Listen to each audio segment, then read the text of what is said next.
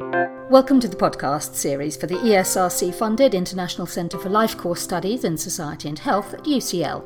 In today's podcast, Professor Scott Montgomery from the ICLS and Örebro University in Sweden discusses research looking at the links between stress resilience and physical fitness in adolescence and coronary heart disease in middle age. So, what we were looking at was uh, a measure of resilience to stress. A lot of studies look at stressful exposures, but this can be problematic for a couple of reasons. First of all, in a prospective study, it's difficult to identify stressful events and record them in large enough numbers to look at rare outcomes. But also, different people respond differently to stress. Something that's stressful for you may be quite relaxing for me. And so that's why we've looked here at stress resilience, how people can cope with stress. And so somebody who has low stress resilience will find many more things in day to day life stressful and they're more likely to be chronically aroused in terms of stress. When it comes to adolescence uh, and the links with heart disease in later life, what do we know already? What evidence is there already out there? Well, we know that in adolescence, people's behaviours start to develop. We know physical fitness is very important, and people who begin being physically fit as adolescents are more likely to continue to be physically fit as they age, and so they're at a lower risk of heart disease. When we talk about psychosocial stress, which is a key focus of your paper, can you tell us what, what we mean by that? How is that how is that defined? What you know, what do we know about it? Well, in biological terms, we think about the physiological response to stress. So, when certain things happen in the environment, we respond to them. In evolutionary terms, it's the way to prepare ourselves for fight or flight if we're in a, a hazardous situation. However, in a modern context, this can sometimes be unhelpful because to be in an aroused, stressful state can potentially do physical damage and psychological damage as well. You used a range of data from Sweden. Tell us a bit about that data, what it is, where it comes from. So in Sweden, we have the advantage, if we're epidemiologists, to be able to use general population registers. Because everyone has a unique identification number, it's possible to link between different domains of data. So there's information on people's diagnoses and treatment in hospitals, there's information on their education, and so it is possible to create a longitudinal data set, a data set where we can follow people over time because of this linked data. An important component here is the use of the conscription data. We're looking at men who were born in the 1950s, and when these men were growing up, it was compulsory to go to military service only for men, not for women. That's why our study is only of men.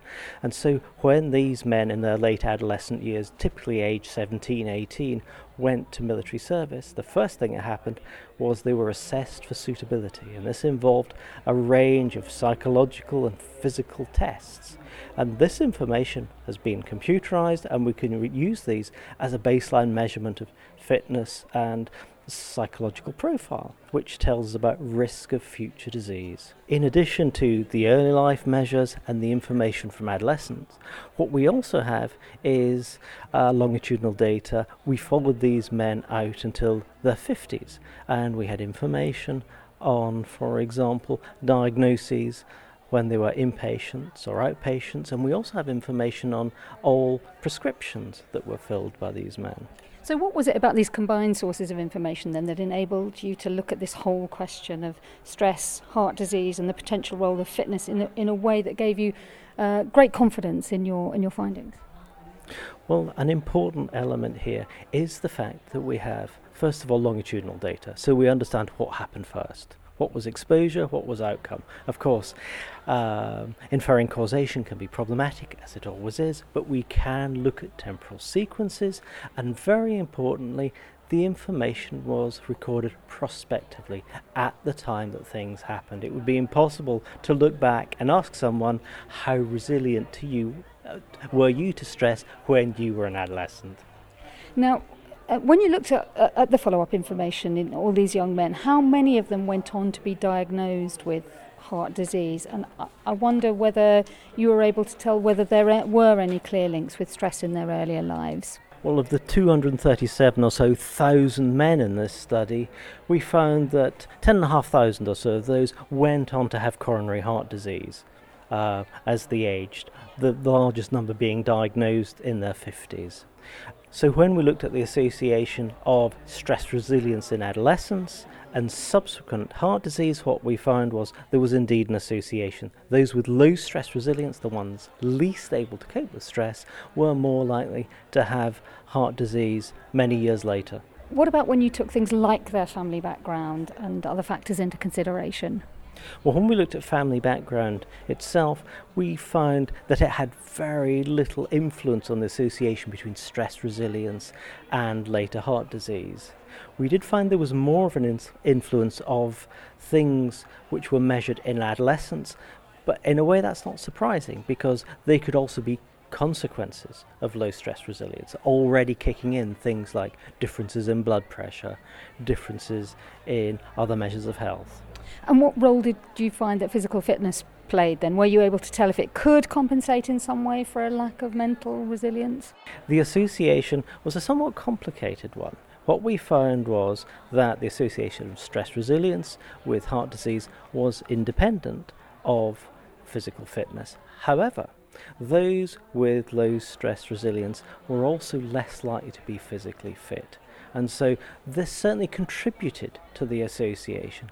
But perhaps what was um, most surprising of all was that for people who had low stress resilience, even if they had high levels of physical fitness, that physical fitness was no longer protective against heart disease. This was only amongst those with low levels of stress resilience, suggesting that perhaps people who were physically fit but had low stress resilience stopped exercising sooner. They didn't continue exercising into adulthood.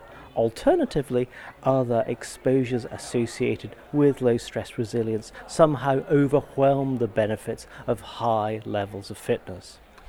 I wonder then if there are any sort of essential takeaway messages here for those who are concerned with our health, policymakers, health professionals, and indeed society more, more widely, and, and how those results perhaps can be extrapolated further afield. We're here in the UK, for example.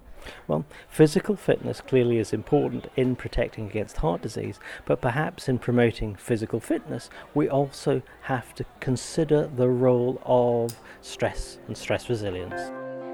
Stress resilience and physical fitness in adolescence and risk of coronary heart disease in middle age is researched by Cecilia Bergh, Ruzan Udumyan, Katja Fall, Henrik Almroth, and Scott Montgomery, and is published in the journal Heart. More information is available on the ICLS website at www.ucl.ac.uk forward slash ICLS.